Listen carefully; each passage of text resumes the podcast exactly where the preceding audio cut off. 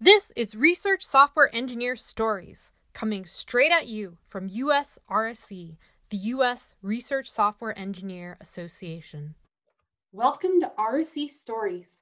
Today I'm joined by Tania Allard, a senior developer advocate at Microsoft who cares a lot about research software, data engineering, and open source development. And I think cares is probably an understatement. Tania, you are exuding passion for everything from reproducible research to machine learning, and we're really grateful to have you on RSE Stories today. Oh no, thank you for having me. It's an absolute pleasure. I've been listening to some of the episodes and I've had a lot of fun just listening to other RSEs and folks from pretty much everywhere. Awesome. So before we jump into some of your work, I want to hear your story. Can you tell us a little bit about your background and how you wound up in your role today?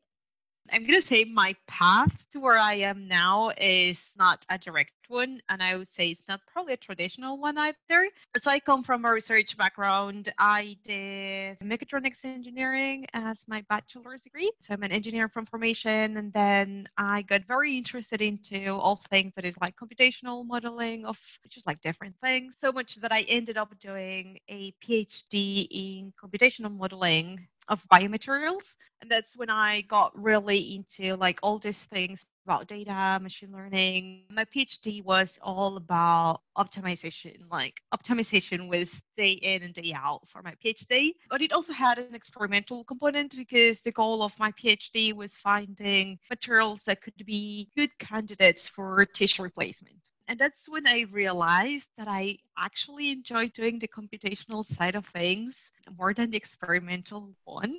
I was also kind of always the weird one in my lab. My primary group was in material science. So everyone was very experimental, laboratory based, and my work was very numerical.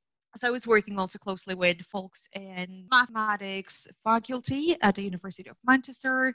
Yeah, and then just as I was doing my PhD, actually, and I think I've mentioned this a lot, I accumulated a lot of frustrations around the lack of openness, at least in my research area. I was getting very frustrated because other folks were doing a lot of modeling but none of their data, none of their code, nothing was available. So it's like, well, I read all of your papers. I see that you're developing software. I need to build in some of this hypothesis and like previous research, but how could I verify that you did what you did? What you, you say that you, you did? I can't access the data. So I think like all of these frustrations and me trying to like raise awareness in my lab that we had to have offboarding mechanisms so that folks can come and build on what we're doing, that we had to get better at data management. I don't know if I want to go through the traditional academic path. And I pretty much by chance, basically because I was having some issues with my code, I found that there was a research software engineering group at Manchester, and I just got some help by Gerard, one of the folks that was working there at the time. And we just got talking about what he did, what the research software engineering thing was about. And it just so sounded like something that I wanted to do. That sounded so much like the part I enjoyed from research. So I just started looking everywhere. I was trying to find more about this. People calling themselves research software engineers. It was very early back then. So there weren't that many groups or roles knocking on about. I found the first research software engineering conference being organized. So straight away, I went and signed up for volunteering. I found a job posting at the University of Sheffield. I applied and I was like so lucky to get the job. And that's how basically I jumped into going from academia into RSE and then carried on doing that, moved into industry, and eventually I landed in Microsoft.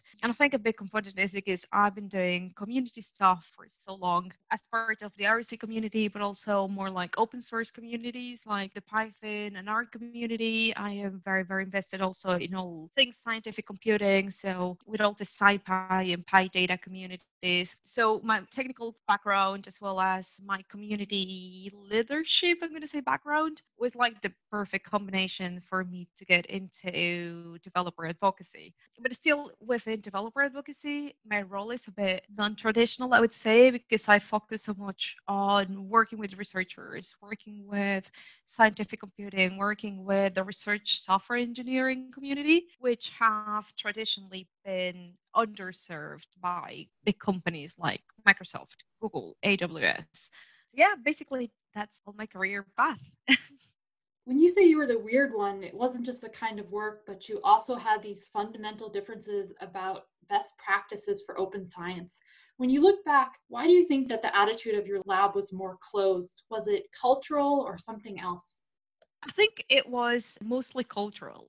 I don't think material science has or had then that reputation of being an open first kind of community.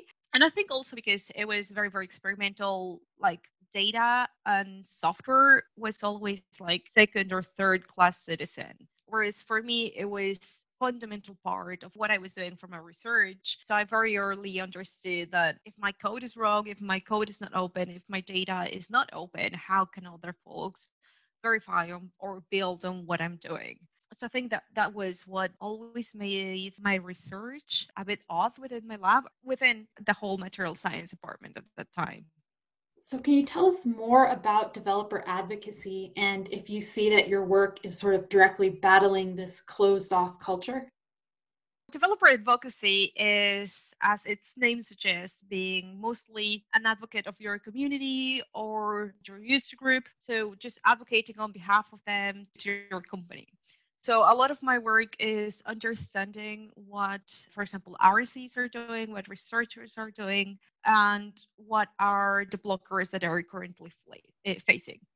So I work very closely with our engineering teams in order to drive maps, create new features, and it's been a very, very interesting ride because traditionally developer advocacy has focused a lot on what we call developer professionals. So it's much more like folks that work in industry based settings, let's say, or like corporation based settings, or even startups.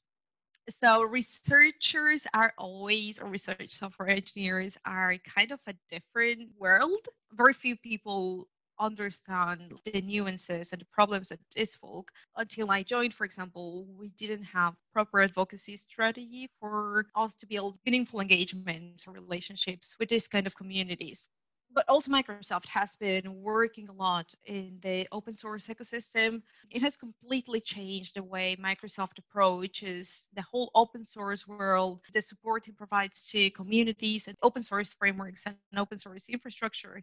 This was part, probably the best time for us to start integrating or broadening the open umbrella and expanding more towards open research, open science, like basically all of the open ecosystem given that there's like so many things that we both care about and we could work together on what's maybe just one example of something that you've interacted with with the us rse or actually uk rse or any any rse community well, I work a lot with the RSE community, but probably as part of Microsoft. One thing that I started working on last year was organizing like unconferences or hackathons for and with the research software engineering community and one of the goals was understanding again like understanding what tools and what workflows or frameworks are missing and how we can better support them. So we ran hackathons around like migrating workloads to the cloud. When GitHub Actions became widely available, we also did hackathons around continuous integration and continuous delivery for research. Everything came to a halt this year because of COVID and a lot of things just like changed everywhere. But we are revamping these hackathons I think it brought a lot of value. So we're expanding them. Uh, we're going to be revamping them as well as building another community that will bring a bit more direct links between the RSE community and the folks at MSR, that is Microsoft Research, and um, our engineering teams as well. Awesome. So, something that might be a common topic for some of your hackathons, and something that I see as a common theme in a lot of your projects and work is Python. Can you tell us what you love about Python and how you're involved with the community? Oh, I absolutely love Python. I think one of the reasons why I like Python so much is because when I started diving into the world of Python, it was like the first community of practice that I felt like I belonged to. I don't come from a computer science background. I was not working as a professional software developer, but I never felt like that didn't make me belong to the community. There was always someone that was using Python in a different way to mine, and Python is so varied. And I think that's also what makes it so great. You can do anything pretty much with Python and on Python it is such nice language to learn. Now, the scientific computing ecosystem is very, very vast, and there is some really good libraries. And over the last few years, I've seen like massive explosion of libraries and frameworks that has facilitated a lot of the work that I currently do. I absolutely love the Python community. I've made some really, really good friends, and I always feel like they have my back. That's why I am so so involved and engaged with with the Python community. So I stumbled into something called mentored sprints. Can you tell us about that?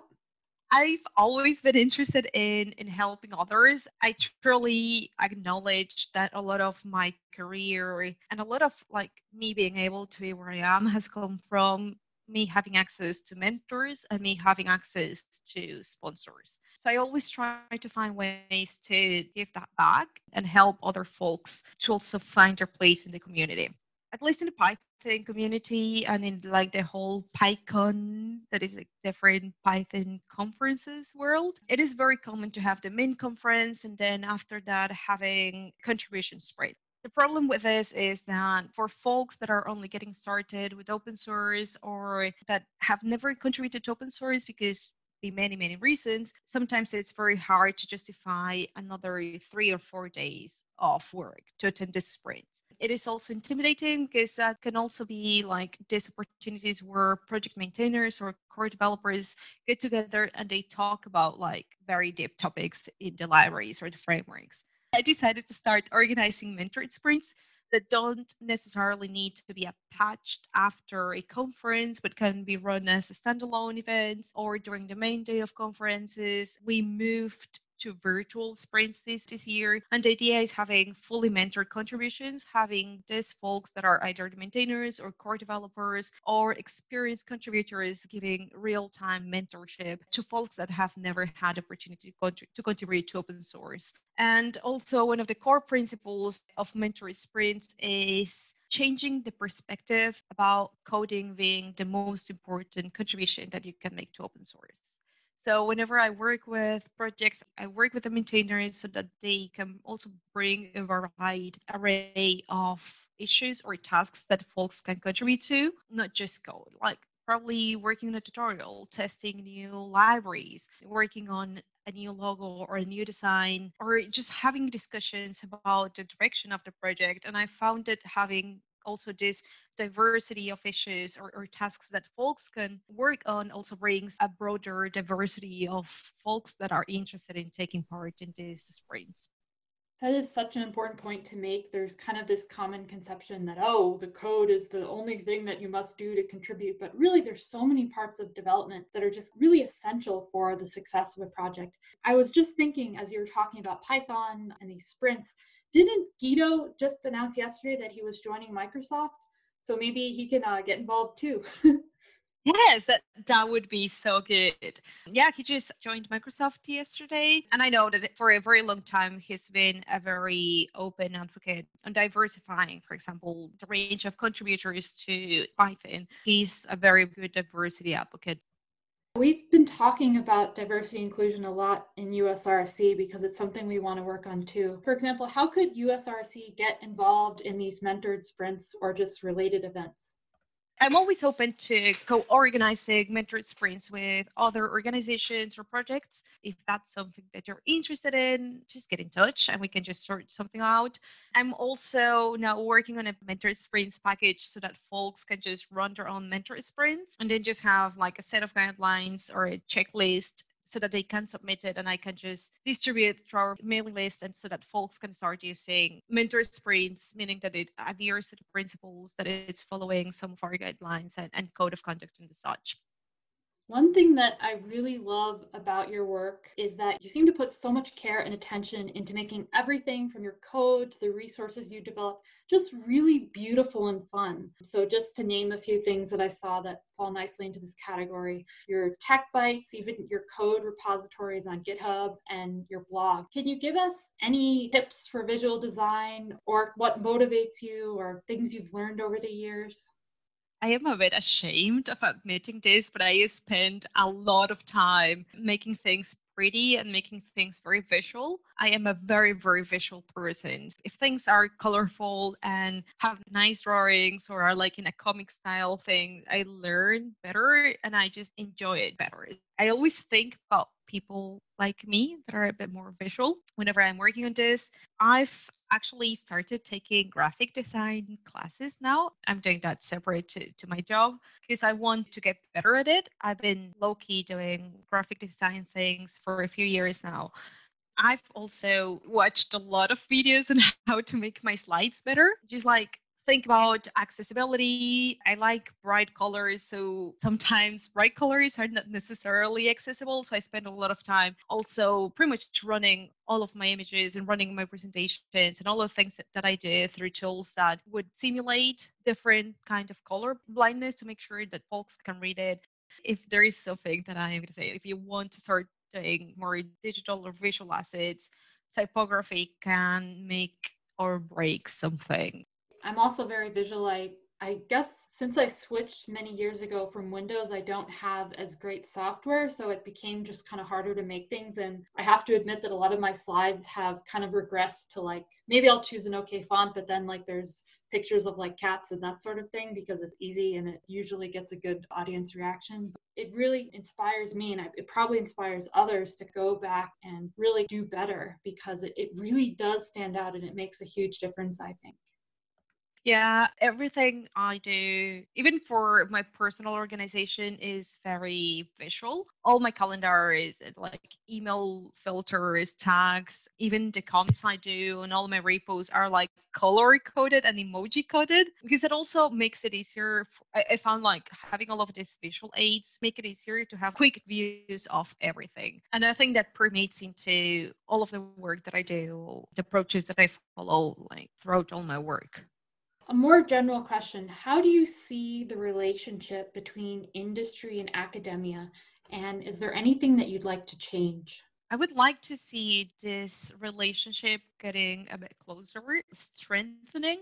I know that there are a lot of folks that have careers where they're in academia for a while, then they jump to industry, then they go back to academia in a certain capacity or go back, like, I don't know, for a professorship or something but I think we could start strengthening the relationship. Something that I wanted to roll out for a very long time, and I've not had the chance or the capacity to do it, is solidifying some internship programs for RSEs within academia, even if it's PhD students that want to start getting a bit more of industrial field, like to make an informed decision whether they want to move into industry or stay in academia, or start doing more secondments between RSEs and industry. I think this would be very, very valuable and just to get and learn more about the best practices or, or the way of working in both worlds. There is so many things that academia can learn from industry, but also a lot of things that industry can learn from academia. And I think that also by strengthening this, the industry will better understand the needs and how research truly works and, and put a bit more effort on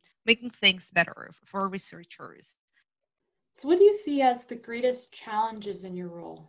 I would say the biggest challenge I personally face, and I, I know a lot of my colleagues face, is work overload. There is always so much work to do we are constantly reached out by folks internally and externally to engage in different communities, events, working on product features, working on content. And I had to get better at saying no at things. I've always been very bad at that.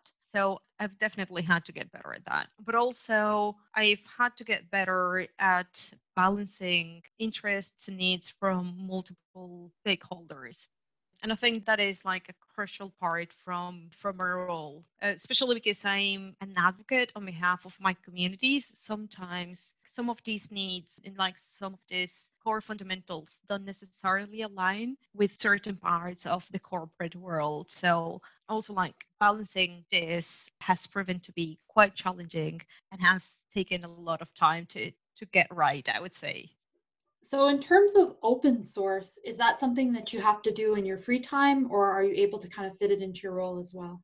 I am very, very lucky that in this role, a very big component is working in open source and with the open source community. I would like definitely to just work in open source, but that's very, very hard. I have so many other responsibilities, so many other projects. I, I still feel bad because I say, oh, I'm going to do this or I'm going to submit this pull request. And unfortunately, that sometimes just goes to the bottom of a very, very, very big pile of other things that I have to do. Are there any open source projects that you want to give a shout out to that you especially love or you're proud of? I've always have been the unofficial advocate of the project Jupyter. I absolutely love the Jupyter ecosystem, the Jupyter community. If you say that you want to get involved in open source and start contributing to open source, it's probably one of the most welcoming places that you can look at. And I truly appreciate that. Another open source project that I've been looking into a lot recently is DVC, that is data version control, especially because now they're released continuous machine learning that builds on the principles of machine learning ops or continuous integration, continuous delivery for machine learning or data science workloads. And that is an area that I am very, very interested in. If you're interested into all of those things, DVC and continuous machine learning are two amazing projects to dive into. So we're coming up on time. I have just a few more questions when you're not working or programming or contributing to open source, uh, what do you like to do? I like to do a lot of stuff. So as I said, now I'm doing some graphic design courses. So I'm spending a lot of time like just sketching, drawing, getting better at Procreate. I have a dog and I spend a lot of time playing with my dog, taking her out for walks. My partner and I are like craft beer snobs. So we're always trying to find new craft beers to try. Before COVID, we used to go to quite a few beer festivals, but this year we've had to do our two people festivals at home and read. I generally just like reading a lot. Basically, any book that falls in my lap, I'll just try and find time to read. And I think I read that you either still or used to compete as a weightlifter. Is that still true? And has it changed any because of COVID? I've been definitely spending less time at the gym because of COVID, but also I've had some issues with my back. So I would say probably for the last year, I've not been doing as much weightlifting. I actually started doing this like calisthenics and movement practice, and it's so interesting. It's so completely different to weightlifting, and I'm terrible, but it's super, super fun it's just so nice to do new things, learn new skills, and that's what I am at now. Is there anything that I didn't ask you about or we didn't talk about that you'd like to mention? One of the things that I am now very interested in is helping establish new RSE communities, I would say, uh, outside the usual suspects that have been like Europe, US, Canada. And I really, really want to focus more on getting representation in the RSE community. Obviously, coming from Mexico, Latin America has a very special place in my heart. So again, if anyone wants to get started with an RSE community in a place like this, feel free to reach out and I'll try my best to help. I think there has been like some talks, especially there was an RSE leaders meeting, gonna say in September, and there were some folks from Latin America, and that made me so, so, so happy and so excited to see the movement and, and the whole RSE thing is spreading to other places. We can say it's one thing that's spreading this year that we actually want to spread, yes. not that other COVID yeah, definitely. So, Tania, it has been so wonderful to chat with you today. I absolutely love the work that you do, the color and life that you bring into it. And I'm so grateful that you've been able to chat with us today because I know you're super busy. You inspire me, and I think you probably inspire a lot of people. So thank you so much for being on RSE Stories. Oh, no, thanks for the invite. It's been an absolute pleasure. And I'm sure I'm going to be listening to other episodes. Probably not this one because I don't like listening to my own voice once it's recorded, to be honest. Oh, yeah, I totally hear you there. It's a struggle.